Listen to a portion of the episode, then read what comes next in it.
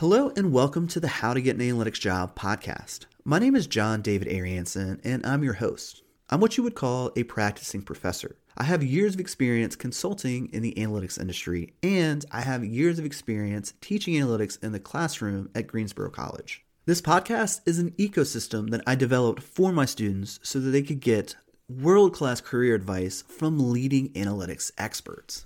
To date, my students have got to ask questions directly to analysts and data scientists from Amazon, Apple, and Google. They've even got to talk directly to CEOs, CMOs, and presidents of companies who have been former clients of mine to get insights on how senior managers use data to drive their business decisions. If you're interested in becoming one of my students, check the links in the description down below. I'm currently offering two programs. One is a one month career services program, and the other is an analytics apprenticeship program associated with Greensboro College. In both of those programs, we take a three tiered hybrid approach. So you'll have access to pre recorded asynchronous lectures, live group lectures in a cohort setting, and one on one coaching with experts in the analytics space. On average, our students are gaining about a $16,000 pay increase going through the program. On the high end, we've actually helped someone achieve a $54,000 pay increase. This means that on average, our students are recouping their investment between one to two months of landing their job. So if you're ready to take your career to the next level, click the links in the description and apply for our program. I would love to get to work with you. With all that being said, I hope you enjoy this podcast episode. Hello and welcome to the How to Get an Analytics Job podcast. In this podcast, we talk to experts in and around the analytics industry. One week, we may talk to a data scientist from a FANG tech company. Then the next week, we may talk to a data engineer or business analyst, or even I may pull one of my consulting clients so you get to hear from an executive on how they use data to drive business decisions day in and day out. My name is John David Ariansen, and I'm the founder of Silvertone Analytics, which is a boutique consulting agency that focuses on analytics for medium to small sized businesses. I'm also a professor at Greensboro College, where I teach analytics. Most recently, I have founded the Greensboro College Analytics Apprenticeship Program, which melds these two job functions together. This is your opportunity to work directly with me and one of my clients. The Greensboro College Analytics Apprenticeship Program is a three month program. In the first month, you're going to be completing the Analytics Foundation certification backed by Greensboro College. Then in month two, you're going to be taking that knowledge base that you developed in month one and applying it out in the field where you're going to be working with one of my clients' executive teams, where you're going to be solving a business problem using data and analytics tools. Then in the third month, we're going to bring it all together with a full month of career services. Now, this is going to be quite a bit different than the typical career services at a university or a college. Here, I'm going to help you build a professional brand around where you are as an analyst. So in the first month, you will have worked with a ton of different data sets. We're going to take the data sets that really resonate with you to help you hone in on your ideal entry level job. We're going to build a Tableau Public portfolio around that area of expertise. We're going to razor focus your resume and LinkedIn. And I'm also going to coach you on how to talk about yourself in an interview setting. So if you're ready to break into the analytics space, head over to learn.silvertoneanalytics slash apprenticeship. And there you can learn more about the program, and if you're interested, you can apply. With all that being said, let's start the podcast episode.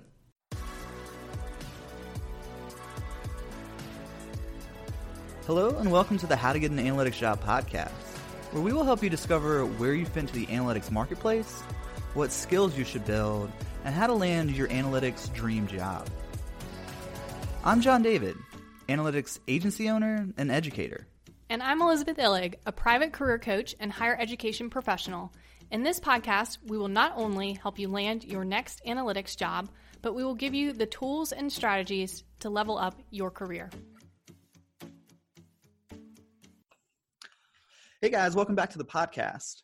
In this episode, we're going to talk about leveling up your career, and I'm here with Toan Hoang out of London, which is so cool. He's got such an interesting accent, especially for you know a little Southern boy like me to talk to. So, Toan, how are you doing today? Hey, thanks, Sean. I am doing very well. It's been a lovely and wonderful Sunday. I'm sure it's going to get better. Yeah. Well, I was about to say before we hit this record button, we've been, you know, talking for about 30 minutes. So I figured let's just get some of this conversation down. And I kind of wanted to root this conversation on analytics career paths. Because you've been what? You're an industry veteran, right? You've been around for how many years? About 15, give or take. So I've been and seen that. Wow. You've been, so I'm 30 now. So you've been in the industry for about half of my entire lifetime. That's impressive. Now that you say it like that, it makes me feel old. um, so I, I, guess you're doing a bunch of interesting stuff. I kind of want to let you kind of plug it. So you are the Tableau magician, right? I wouldn't. I wouldn't quite put it that way. I'm a Tableau enthusiast, and I love having fun with the product because I think it's pretty cool, pretty fun, and I like doing crazy stuff just to push myself. Right. But for those of you guys listening, his website is Tableau Magic, and he's putting out some really interesting content. Before the we started recording, you said you put 108 tutorials yes. over the past 18, or is that 12 months? 12 months. Wow. So if you guys are looking to expand your skill set, go check out his website. He's got a bunch of content. Also, what's the name of your Udemy course? Bestoke? Creating bespoke data visualizations in Tableau. So I don't use that word. That's not really in my lexicon. What does bespoke mean? oh, it just means custom, not out of the box. Interesting. So if you want to draw interesting visualizations, or if you see something you think, "Wow, I wish I could have that in my dashboard," that's what I'm helping you achieve. So that, so that would be great to take if you're looking to build out your portfolio, because that's something we've talked about um, in the podcast quite a bit. Is um, putting together a portfolio so when you show up to an interview, you already can showcase your analytics talent and maybe they'll even go through it. I've had students who, before they showed up to their interview, their hiring manager asked for a link to their Tableau public profile. Yeah, absolutely. I think that is going to become more and more commonplace because if we're looking at data visualization, not just data analytics, but the visualization side, a portfolio would be required what can you produce? What can you show me? And like any good portfolio, it's about having a good balance. So you want some functional, you want some simple, you want some elegant, some modern, and yeah, some that's slightly out of the box to show that you have a wider range, let's just say. Yeah, that's fantastic. So let's walk through your history. So 15 years in the industry, where did you get your start? Um, I got my start pretty much straight out of university or college and I was offered a choice, basically red or blue pill. So I was asked, do I want to go into web development, which 15 plus years ago, it was a big thing. The internet was kind of new. It's strange for me to say the internet was kind of new, but you know, online websites, web development was very, very big. And I was asked if I wanted to be a Java programmer and learn some web technologies, or there's this little side department, we've got a few projects with business intelligence. So I actually said, okay, I understand web development. That's very easy for me. What on earth is business intelligence? Is it like the CIA or something like that? And they said, no, it's about understanding businesses, how you can make them more intelligent, or as my first mentor said, reverse the words. It's about creating an intelligent business. Oh, I love that. So, and that stuck with me for my whole career. And I thought, wow, that's very insightful. What does that mean? Well, and he explains it means understanding what are the levers to drive a business. How can we distill and make sure that the levers that we think are levers are, so we can kind of adjust them? How do we monitor them, measure them, and ensure we fine tune our business like any good engine? And every business industry has different engines. So therefore, it will be a continual journey of learning where we would have to meet different business people, business experts in different domains. And it'll be a hell of a journey. Whereas if you build a website, a random guy will give you some specifications, they'll give you some wireframes and you build, or you get to learn businesses. And as a side note, what he did say to me, which also kind of informed my decision, with business intelligence, you would always have to speak to business people, always. Whereas with web development, you can basically have layers in front of you that do the business consulting, do the design, and then you could be a basement developer.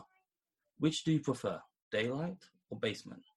so yeah, I think he kind of pushed me into the business intelligence sphere, and that's how I got started on this long journey where surprisingly, I'm still on. I haven't had a career. De- well, I've had some minor side steps, but not major ones. Yeah, I mean, I, I, I really feel that in that. So, I mean, I haven't been in the space nearly as long as you, but I've worked with waste disposal companies, manufacturers, sales organizations, even erectile dysfunction companies. we'll, we'll, save that for another day. yeah, but I, I, I really do enjoy um, kind of getting in and figuring out and articulating each individual business's problems. Yeah, absolutely. Because every business is different. It's amazing. And that's what makes the job exciting. That's why you wake up in the morning. It's a new challenge, new learning opportunity. Yeah, I mean, uh, once you get that kind of problem articulated, then the uh, problem solving aspect, which I almost feel like um, Uh, this is kind of a silly analogy, but I almost feel like I'm in like a world build, building space where I'm just solving new problems and kind of expanding out. And it's it's kind of like what business school tries to teach you. So when I got my MBA, they they walk you through case studies, but the case studies aren't really as powerful as getting your hands dirty and solving problems and coming up with solutions on your own because you're you're viscerally in those problems day in and day out. Yeah, absolutely. I think there's a place for use cases definitely in best practice, but nothing will teach you more than having to sit with a marketing executive for three or four hours, understanding what they do, how they do it, and for the specific organization, what are the challenges. And then you'll move on to a finance department in a different company, or you'll move to a marketing department in a completely different field you'll then be able to see patterns. Right. Most marketing departments operate in very similar fashions, most sales, most finance. And you could see patterns between them. You could take some best practice from one organization to another. And then you could actually see the entire business because I've personally been fortunate enough to work with pretty much most areas of an entire organization from operations to HR to support to infrastructure which is something that I don't believe many people have that privilege. Yeah, I mean, I I, I totally agree. I mean, I, I'm I'm I'm really enjoying. Well, I, I've actually taken it a step further in that. So I do have my clients where I'm problem problem solving for them, but then I have strategic partners. So I've partnered with a marketing agency, and they've kind of built their marketing agency around my data discovery. So from from the first 30 days of them onboarding a new client, we dive into their sales data and figure out their target mm-hmm. demographic. And what's cool is like I'm I'm I've got a new potential opportunity where I've had um, a CFO reach out to me, or I should say a former CFO. He's he's since essentially what he did is he retired, got bored of playing golf every day, and was like, I want to go back and, and consult. So now I'm kind of learning about the finance side like I learned about the marketing side from, you know, my strategic partner, which I find so fun. And that's that gives real world practical experience to your MBA because in your MBA you will cover marketing, you will cover finance. But to have that real world exposure from people that have been there and done that for decades, that's valuable. And as you grow in analytics, that's where your conversations go. You speak to people at various levels of the organizational tree. You discuss various topics and you learn so much. So, yeah, I think it's an amazing place to be. And thankfully, I'm still in it for now, anyway. Yeah, that's great. So, you had that professor kind of push you towards the business intelligence space. What was your first job coming out of college? Um, it was on a massive project where there was massive reporting requirements, high stress, high energy. Imagine a young consulting firm and imagine someone I would describe my past self as narcissistic, egotistical, kind of left college thinking he will destroy the world, that kind of mentality. Yeah. So, as you could expect, I was arrogant and cocky, so they put me on some tough projects. And, yeah, I'm thankful for it because it was a learning experience, but it was high pressure, learn quick, learn on the job, get something done, and don't screw up. I think thankfully times have changed because now we have agile, we have more fluid form of delivery as opposed to kind of two months. If you don't deliver, you're in trouble. But I had to learn SQL, which is very basic for what we need to do in a job. I also trained as an Oracle DBA, and I started getting up to scratch with SAP Business Objects, or Business Objects as they were known at the time. So, uh, could you elaborate for the viewers? What do you mean by that approach, um, agile?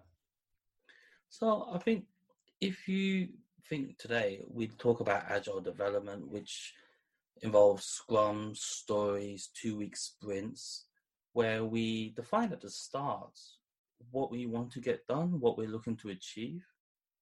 And because the window of delivery is so small, we have time to think, refine, and adjust our profiles in order to deliver better.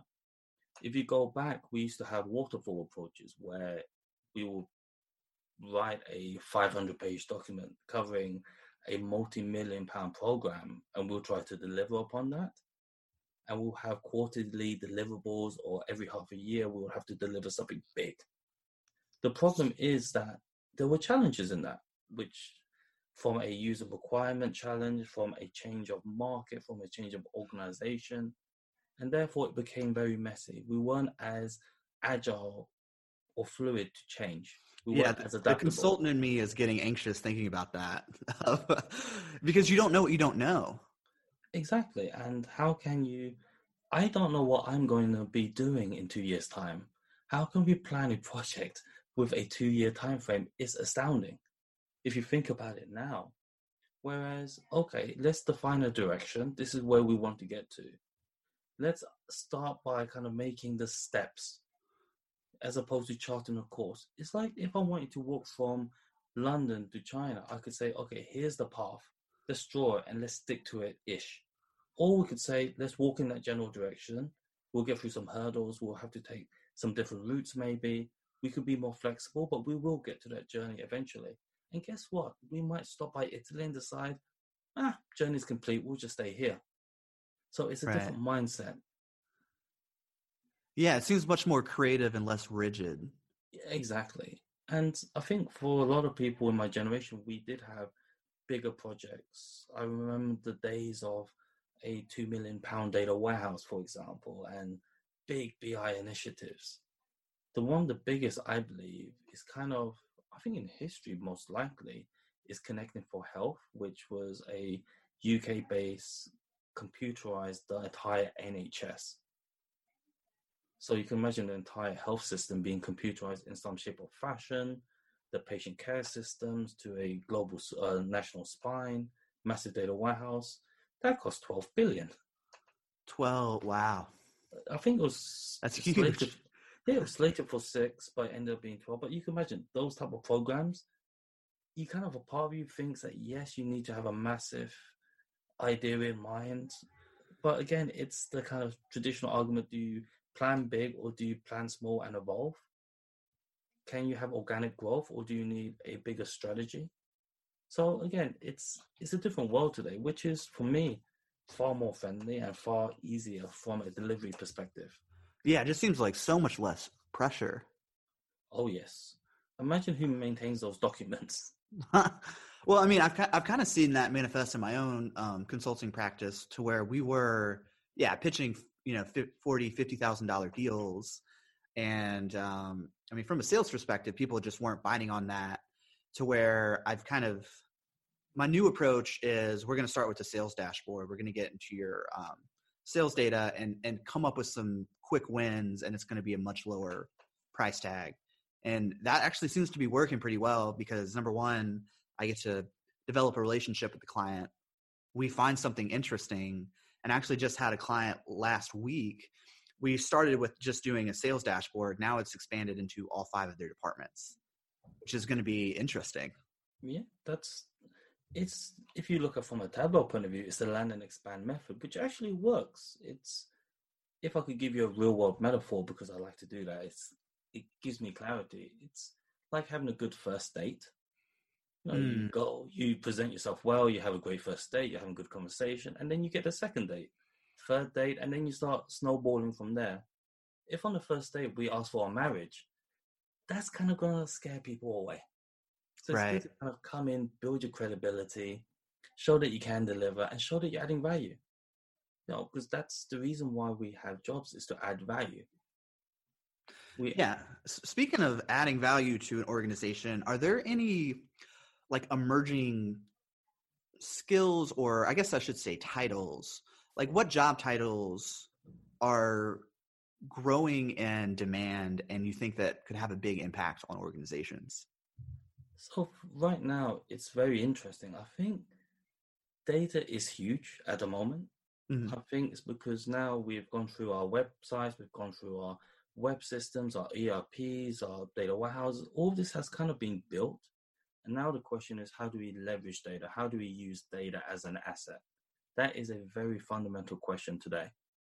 Because if you look at most organizations, number one, people are the most valuable asset. Number two, your data. What differentiates one company from another will be people and data for the most part.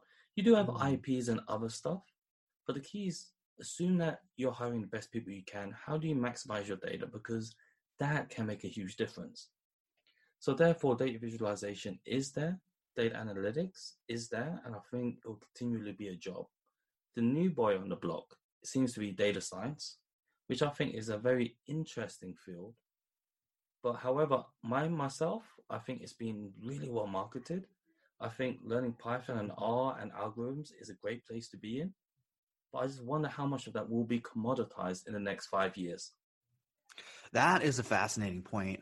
Um, it's it's funny because I've I know exactly what you're saying. So we've we've put a lot of um, data science versus business analyst um, titles on YouTube mm-hmm. just to get picked up by the algorithm because people are searching for that right now.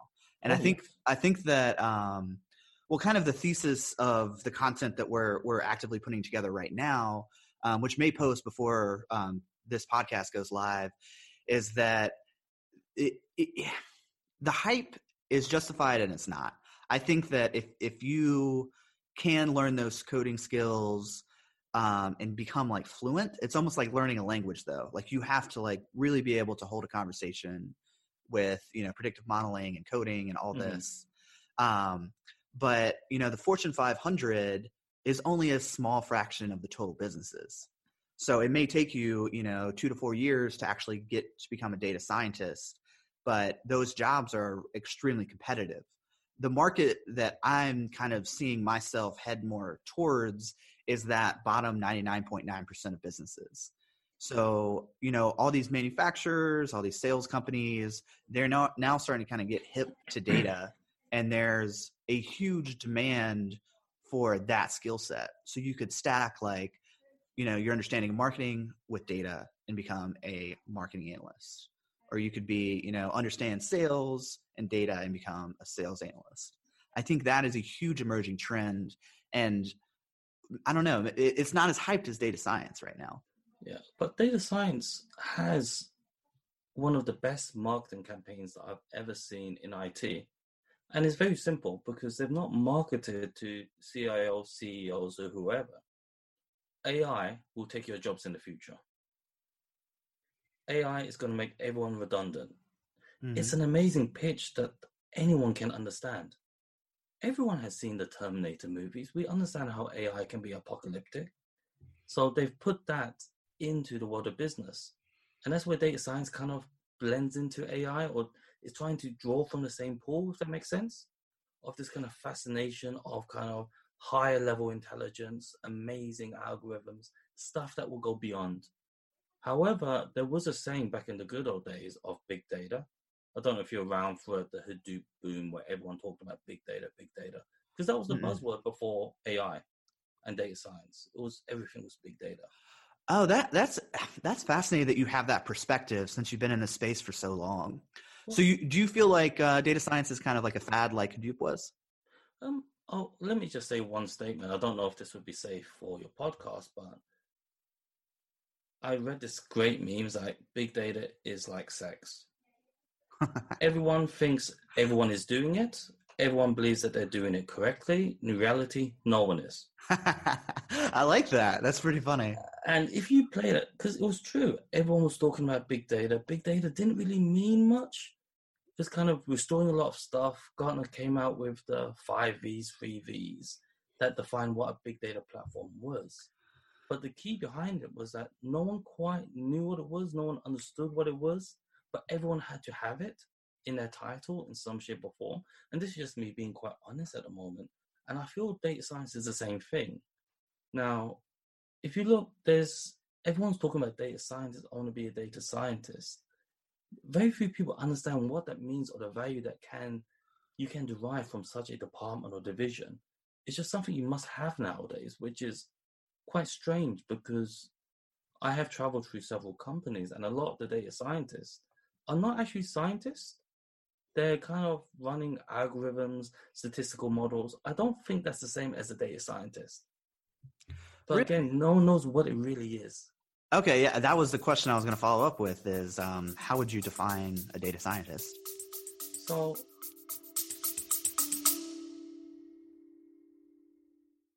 We're going to take a quick pause from the episode so that I can give you some more information about our career services program.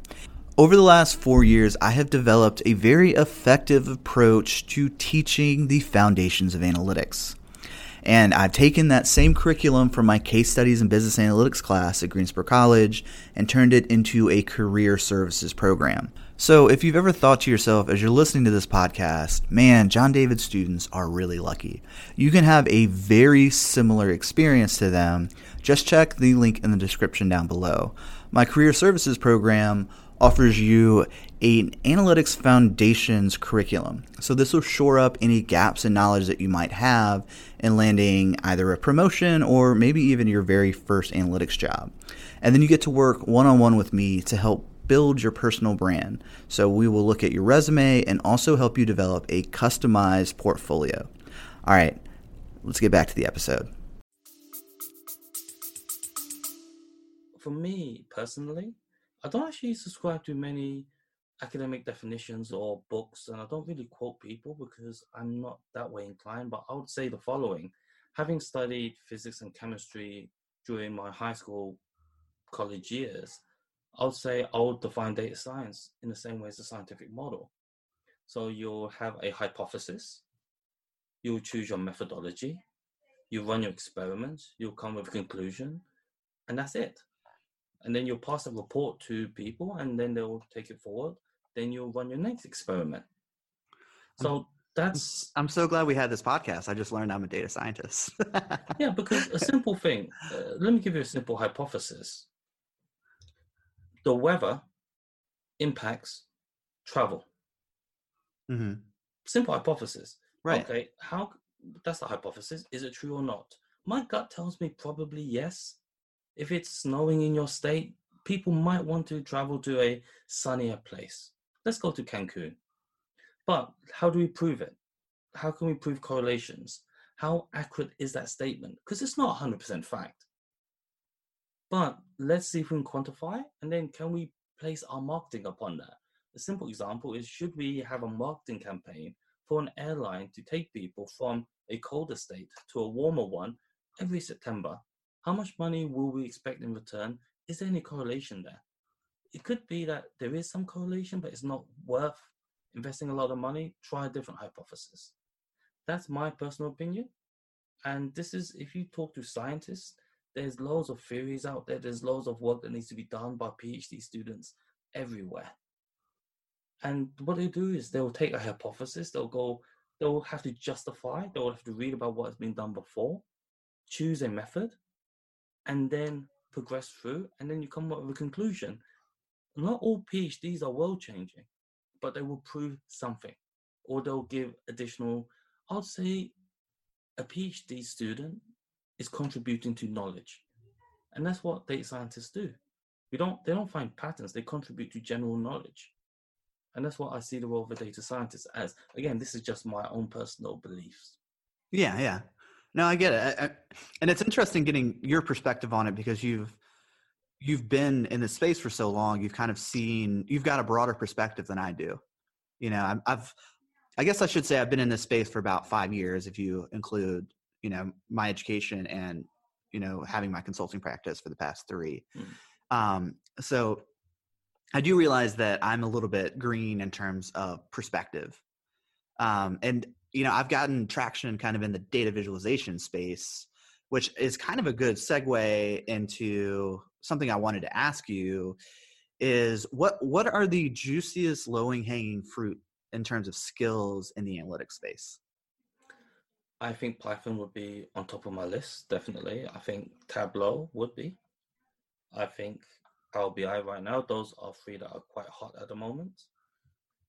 And also, it's not, if you want to get into the data analytics, data science, kind of data visualization space, that's definitely where you want to focus on. But also, a good grounding in kind of mathematical theory would be fantastic. Okay. Um, let's break that down a little bit more. So, why Python? Um, I think if you look at the kind of data science space at the moment, you really have R and Python as main players. I just see there's a lot more energy around at this moment in time around the Python space in terms of productionizing, getting Python into your workflows. And also Python has the benefit of being a general purpose programming language. So you could, you don't, if you learn Python, you could also program websites, applications, and you could do a lot more. So I think it's a bit more versatile. So I would focus on that. And also, if you just look at job trends and where people are going to, I think that's the place to be if you want to look at data science. Interesting. Okay. And then you said so it was Python, and then you what were the other two? Power BI and Tableau. Yeah, I think if you want to look at self-service, BI, dashboarding, those are the two main players today in the market. My personal preference is obviously Tableau, given that I run a website called Tableau Magic. But there's no denying that Power BI is another major tool on the market. And if you talk to most people that are in the data analytics space, a lot of people gravitate towards the two. There are other players, of course, but for me, those are the two leading players in the market today. Okay, so this is fascinating. Um, getting your perspective on this because you've been doing this for so long. Can you give a breakdown between the difference between Power BI and Tableau in your eyes? Yeah, I think to do that, one thing that I have to make clear is both tools are amazing, as are most tools on the market. If there's a tool set on the market today that is being used, it means that it has value. Mm-hmm. The question is, does it have the right value for your business? Is it the right tool for your business? Tableau for me is by far the best end user data visualization, data discovery, and self service BI tool on the market, in my opinion. The reason being is that the barrier to entry is very low. So anyone can pick it up and use it effectively quite quickly with very little training. And more importantly, there's an amazing community behind the tool that really helps you thrive. Yeah, Chris, um, our buddy Christopher Scott said that he can train somebody in like two or three days to be at least base level proficient in Tableau. Yeah, absolutely. I think that is the power of the tool. It's very intuitive it's very simple. I do a one day introduction, and by the end of it, my students are building dashboards from data sets they've never seen before. It's quite amazing. And for me, that's the power of the tool. If you are a marketing executive, I don't want you to learn SQL. I really don't, because I'm paying you to be a marketing exec. However, you will need data day to day to help you drive your decisions. So, therefore, the tool needs to be easy, quick to use, very visual, can show you information, intuitive, all rolled into one. So for me, Tableau has, in my opinion, the market for that. If you want self-service, no better tool, hands down. Power BI, on the other hand, it is remember Power BI is a part of the Microsoft family, which means there's a lot of data infrastructure behind it. There's a lot of security infrastructure. There's a lot of other facets and assets that you can attach to it typically, if you're using all forms of Microsoft from Office 365 to SharePoint, if you have all this infrastructure, you'll generally be encouraged to use Power BI because it comes with the package. However, it's not as intuitive. It can be as powerful. You do have a lot of overlap between the two tools. But in my mind, once you start doing some things that are slightly complicated, you have to start playing around with DAX, DAX, mm-hmm. which is does have a learning curve, is not the most intuitive thing. And for a general purpose user in your organization, they won't spend time learning that. So that's quite a barrier to entry. Yeah, I was so I am actually I have a proposal out right now um, for my first client engagement using Power BI. So I've to give you guys context, I've been using Tableau for the past three years in my consulting practice, but um, there seems to be a huge demand in Power BI, and I had this company approach me that this is a the infrastructure that they want, and I I am having a little bit of a surprise in how not as intuitive as Tableau is. Like for example, you have to go on the marketplace to get a um, heat map, like a state heat map. Like um, that took me a few hours to figure that out. Like I had to go on YouTube and like um, offhandedly someone like talked about the marketplace, and then I had to go on there and find it. To where Tableau, it's all built in, and not only is it built in, but all you do is double click on sales, double click on state, and it builds that automatically. Yeah, uh, no, hundred percent. There's some strange usability issues I have to admit, which again, it could be because I'm coming from a Tableau perspective. Right, we again, are a little bit balanced, biased here. Um, but then again, I've also done Power BI. I've used open source BIRT. I've used SSRS.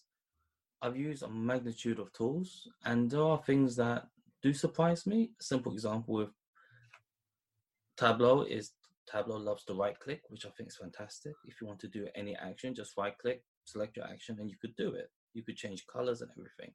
Mm-hmm. Simple example, a gripe of mine with Power BI is that if you want to change the color of a mark, you have to click on the vis itself. You have to go to the side panel. You have to select formatting. You have to find the right drop down, and there's like a five step process.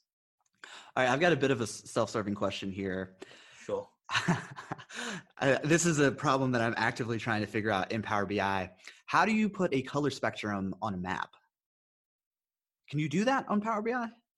I believe you can. I think what you need to do is you need to go to color and then you need to go to advanced color settings, which is those three dots in the corner that's kind of hidden for some reason. Oh, thank you. I've been struggling with this for, you know, but you hours know, this week you know that kind of those three dots that are at the top that's hidden for some reason. Mm-hmm. It's like advanced color formatting. I don't know why it's like that, and it's not just put in, you know, available for you to see. And my guess is that, but I think that's the kind of well, that's the intuitiveness of Tableau compared to Power BI. Is that with Tableau, I'd say for all the marks, you would have color, size, tooltip, text for everything that you see, and it's very consistent. Whereas if you look at Power BI, each of the visualizations has slightly different options, slightly different ways of working. And you mentioned the gallery on the custom component gallery. That's a nightmare because I've spent time on there trying to download different components and then it, it doesn't work, doesn't it's not fit for purpose. You delete it, you download another version. It doesn't quite work, you delete it. And I spent I've spent too much time on that gallery to be perfectly fair. Yeah, it's funny. Um, I just had a notification pop up on my phone saying work on Power BI prototype. so yeah, that's what uh, I'm doing this Sunday. Working on this for that client. Um, so essentially, this is what I've heard um, from multiple people at this point is that Tableau is a data visualization software with data modeling capabilities and mm-hmm. Power BI is the opposite. It's a data modeling software with data visualization um, components tacked onto that. Do you, is that a fair assessment, or do you ha- do you have any critique of that assessment? I w- I wouldn't say it's entirely fair because if you look at what Tableau can do, especially with Tableau Prep, with the fact that you could build basically advanced workflows. You can mm-hmm. build custom SQL statements and you can build your data sources, which you can then optimize and expose. I would say that so you do have data modeling properties in Tableau. I do believe that if you look at Power BI, there is a lot more modeling capabilities because of the M language. They could do a lot more there. So data modeling is stronger. I wouldn't say it's non-existent in Tableau. I think it's all fit for purpose. But I do believe that the visualization aspect of Microsoft Power BI can be improved a lot. One very important example, if you ever try to create mobile enabled dashboards in Power BI, it's a nightmare. Hmm. Good to know. I'm glad I am not going to tell my client, yeah, let's let's use this on your cell phone. It just you can't overlay objects and you have to fit into grids. You can't just move around and resize. You can't do fit. You know, it's just it's a nightmare. So there's no snap to grid functionality within. Oh, there, there is there is a snap to grid, but you can't define your grid size. Oh, that's a pain. Yeah, and you can't overlap objects on top of each other. Again, this is very recent gripe of mine. But yeah, I think there are, like I, said, I think for the most part, for 99% of use cases out there, the tool sets overlap. I think the key differentiation is end user or IT. I think if you have a very savvy IT report factory company where you will have centralized IT producing reports that you'll present to end users, and if you're already using the Microsoft stack with Office 365 and surrounding components, Microsoft is probably going to be a decent fit for you. If you're looking to provide data sources to end users where they'll be able to service themselves, where IT is solely concerned with compliance, with data management, data quality, data governance, and then the end users who are closer to the business, who are making business decisions, can service themselves I believe Tableau is the best tool in that situation. And don't get me wrong, Tableau can also build amazing dashboards with low level security, with all the nuts and bolts that you would expect from the enterprise. This is for me where I believe if Power BI wants to catch up to Tableau from a user fan base, user loving the tool base, I think they'll need to look at the front end, how it works, how do you simplify, how do you actually make it more intuitive. A simple thing that you might try to do is drag a text box onto a Power BI report and try copying that thing. It's a nightmare. Hmm. You have to click on the borders. You can't just right click and copy. Whereas a visualization, you can. Something like that, something very simple, is quite annoying that you cannot do. Yeah, no, that's unfortunate.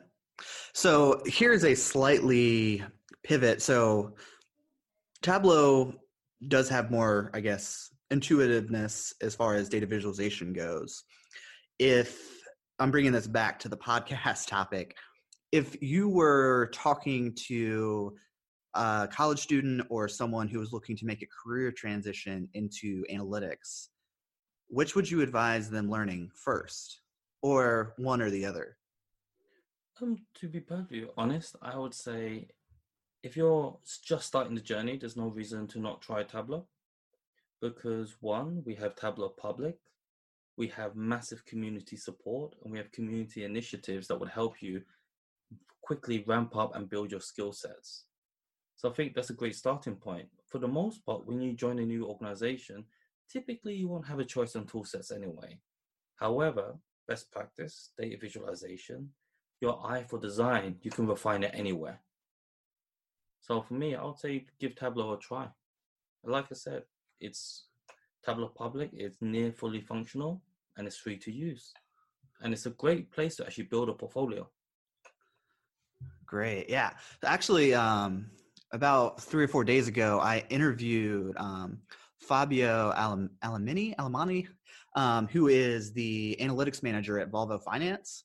Nice. And um, so they're currently rolling out Power BI for their organization but um, I had one of my my students who had a Tableau portfolio actually interview for um, one of their new opening positions, and um, I, I was off air. I kind of talked to him about, well, I mean, he didn't. This this guy did not have um, any Power BI knowledge, and he was saying, well, if you can learn Tableau, you can learn Power BI. So maybe, um, and critique this if if, if you will um, Tableau would be a great starting point in that number one, there's a robust community where you can learn. The learning curve's easier, so it's Tableau is essentially going to train you how to think about data visualization. And then the third point, um, you can then create a portfolio to then showcase your skills and the time and the effort. Because one thing that Fabio hit on was it was really impressive to him that Chris, the student that I've been working with, had a portfolio already built out. He's he was saying that a lot of candidates showing up to interviews have not shown the initiative to take that step, and that is really really impressive from a hiring manager's perspective. No, absolutely, I completely agree with that. I think if you if you come up to me and say, I'm a data visualization developer, I can build great dashboards, my first thing would be to say, show me. And with Tableau, you do have the community, you do have the support. And I do believe, firstly, the first step on the ladder is always the hardest. We all know this. Getting that first job, that first position, that first start. And Tableau gives you a great chance for that because you can build an entire portfolio of thousands of dashboards if you want to. And employers will be impressed. We will be able to look at it and think, wow. Now, from a technical understanding, there is a easier learning curve for Tableau for sure for example, you can build a thousand dashboards in Tableau. With Power BI, you could try to do the same. You can do the same, but I guarantee you, you'll once you start becoming or trying more complex things, you'll start spending a lot more times in DAX queries, in the M language, in trying to learn the interesting nuances of Power BI, which are essential for the tool. And you'll spend more time there and maybe have fewer dashboards produced. So it is a trade off. I do mm-hmm. believe that once you learn one, there are more important skills than the technical. The eye, the eye for design is important to be able to actually see and see some data and just visualize it in your mind's eye and then to be able to produce it. That's an important skill to understand color balances, understanding how to lay out a dashboard. These are important skills that will stay long after Tableau and Power BI are gone and the new tools in fashion. So there all transferable skills as well. Interesting. Um, so this is kind of an interesting anecdote related to this. So uh, this past summer, I was flown out to um, LinkedIn. They found me. They found my courses on Udemy on Tableau. Uh, but I get out there, and they the first thing they asked was, "Hey, can you also teach a course on Power BI?" Um, I mean, maybe this is insider knowledge that I shouldn't we talk well i guess this isn't insider knowledge. I've made these courses.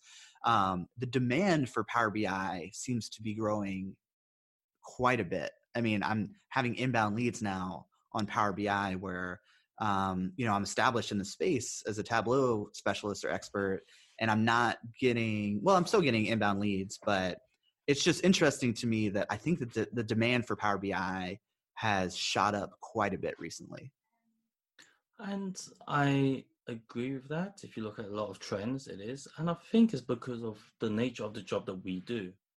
We are consultants, we are project workers, we are coming in to help solve specific and challenging problems. Tableau is actually a very good tool for businesses to adopt. There will be an initial setup cost, as with most suites and tool sets. However, once it's up and running, your end users are the users they will use the tool, they will build their own dashboards, and they will do that happily. IT can manage Tableau infrastructure quite happily. I think from a consultant point of view, there's a lot more challenging aspects to building a Power BI infrastructure, and hence there's more project demand there, there's more work there, there's more leads coming from that space. Because I am seeing the same thing. Interesting. Yeah. Uh, well, I, I, feel like this is a pretty pretty good conversation to have right now because you know the industry is always changing and you know tableau just got bought by salesforce. Indeed. That's definitely i was a practice lead for consultancy when that happened and i got so many calls on that day. Because i'm not an insider list i found out the same time as most of the account managers and well the whole world to be honest so you can imagine a lot of my clients were calling me saying, What's going to happen? What's going to happen? And all I could say was, I don't know yet. I'll find out and I'll let you know. Right. Well, actually, th- this is um, something I wanted to ask you too. So earlier in this conversation, you talked about kind of the commoditization or I guess, yeah, productization of more advanced skills. So that one of my other clients has Salesforce and they are paying me essentially to teach myself Einstein analytics. So That's that is job. yeah. so they uh well speaking of speaking of those deadlines, I, I've got a deadline of the 27th to have you know at least a prototype deliverable. So I'm a little bit stressing about that. Um, but do you think that Einstein is kind of that first step towards productizing the data science space? Um, I think it is. Yes, I think. I think for most parts there would always be need for ad hoc or bespoke analytics for sure and data science, but for the most part, we can actually automate that or at least commoditize it so that it's just drag and drop. If you want to run a clustering algorithm, drag your fields on, drag your clustering algorithm, and boom, it's done. If you want to run a regression, the same. You know, time series, just drag it on. So I think it's going to become a lot simpler in that fashion. We don't need to code as much. There would always be a very small need for advanced stuff, coming up with your own algorithms, exploring. But I think for the most part, in the next five to ten, it will the market will change. Interesting.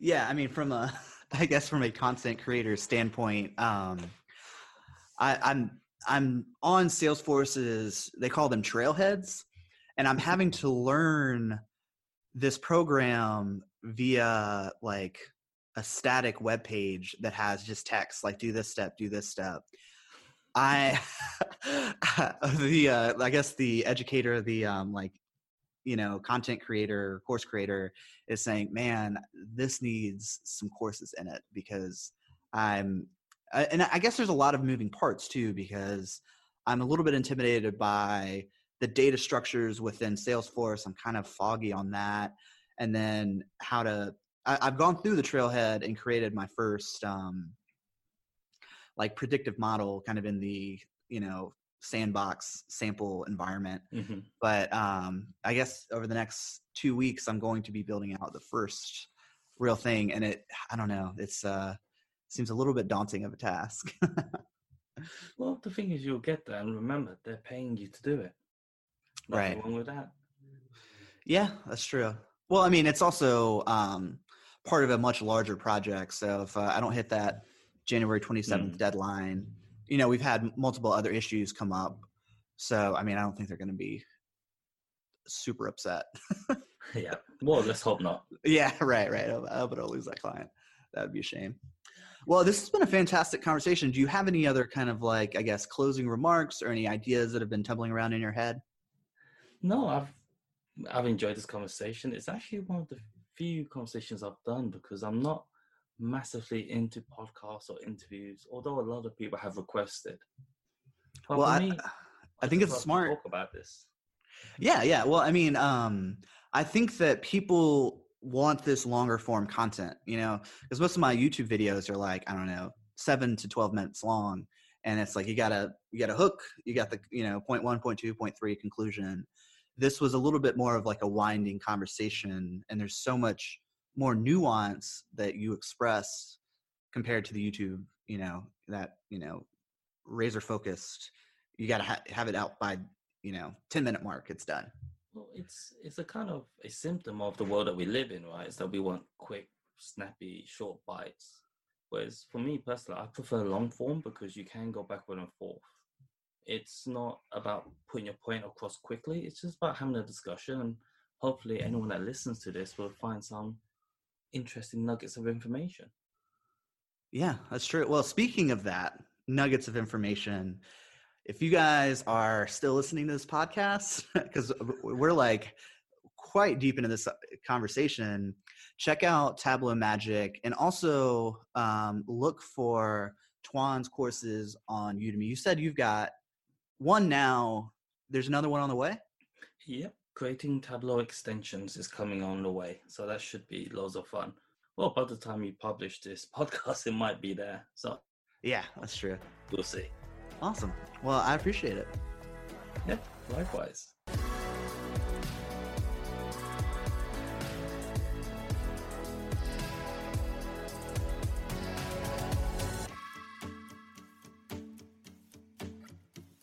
Hey, I hope you really enjoyed this episode. I'm curious, were there any valuable insights or lessons that you learned? One thing that could hugely help us out is if you just took 30 seconds and left us a review with a little blurb about what you learned. Thank you so much for your time and attention, and I hope you enjoy the rest of your day. Hey, I hope you really enjoyed this episode.